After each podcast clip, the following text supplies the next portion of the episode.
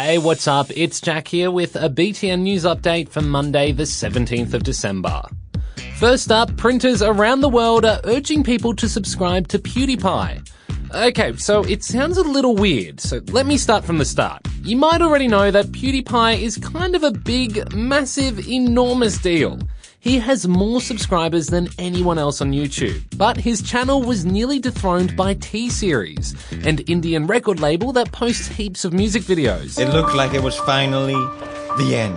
This month long campaign to keep me as the number one subscriber, to keep me afloat above the inevitable T Series.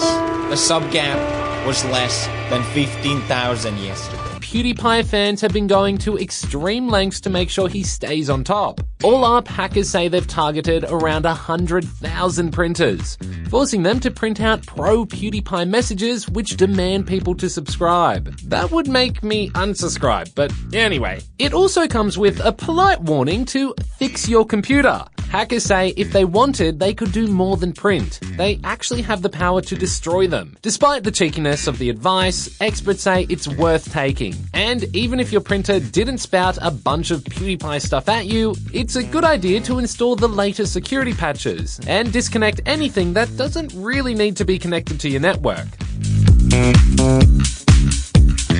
Okay, back in Australia now, and if you live on the east coast, you probably noticed the weather got a bit hectic over the weekend. In Queensland, Cyclone Owen brought lots of rain, caused flash flooding, closed roads, and the conditions were pretty dangerous in more ways than one. Please be careful on the roads and please don't go near the crocodiles. Yep, that's right, a crocodile was spotted in the middle of a main road. Meanwhile, in New South Wales, thousands of homes in Sydney's northwest still don't have power after a different storm hit the city. But that's not all. There was also flash flooding in Victoria, and a family and their dog had to be rescued after being trapped by the water. You might think they've run out of tombs to discover in Egypt, but apparently not. They've just announced the discovery of a 4,400 year old tomb. We left the last layer of debris. When we took it two days ago, we found five new sealed shafts. It belonged to a senior official from the 5th dynasty of the Pharaohs. It belongs to a high official and priest who worked during the 5th dynasty, during the reign of the king Nefer-ir-Kara, the third king of the 5th dynasty. While there's no mummies in this one, there are some pretty cool statues of him and his family. Most of you have probably already sent off your wish list to Santa. If not, you better hurry, he'll be here in a week.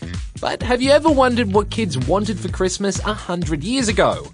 Well, over in England, a 120 year old letter to Santa Claus has been discovered inside a book donated to a charity shop. It's from five year old Marjorie and was written on the 2nd of December 1898. Her list of Christmas must haves included a piece of ribbon and a ball for her cat Kittykins, toy ducks and chickens, and a canvas stocking. Hmm, this year I was going to ask for a pony.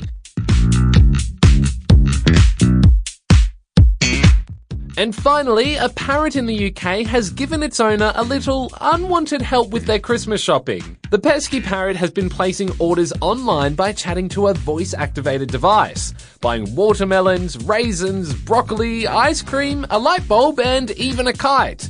Unfortunately, those items weren't on his owner's wish list, but coincidentally, they are all the things Rocco the parrot likes to eat. Well, apart from the light bulb and the kite. Not sure what Rocco was going to do with them. And that's all the news I've got for you today, but we'll be back with more tomorrow. Bye!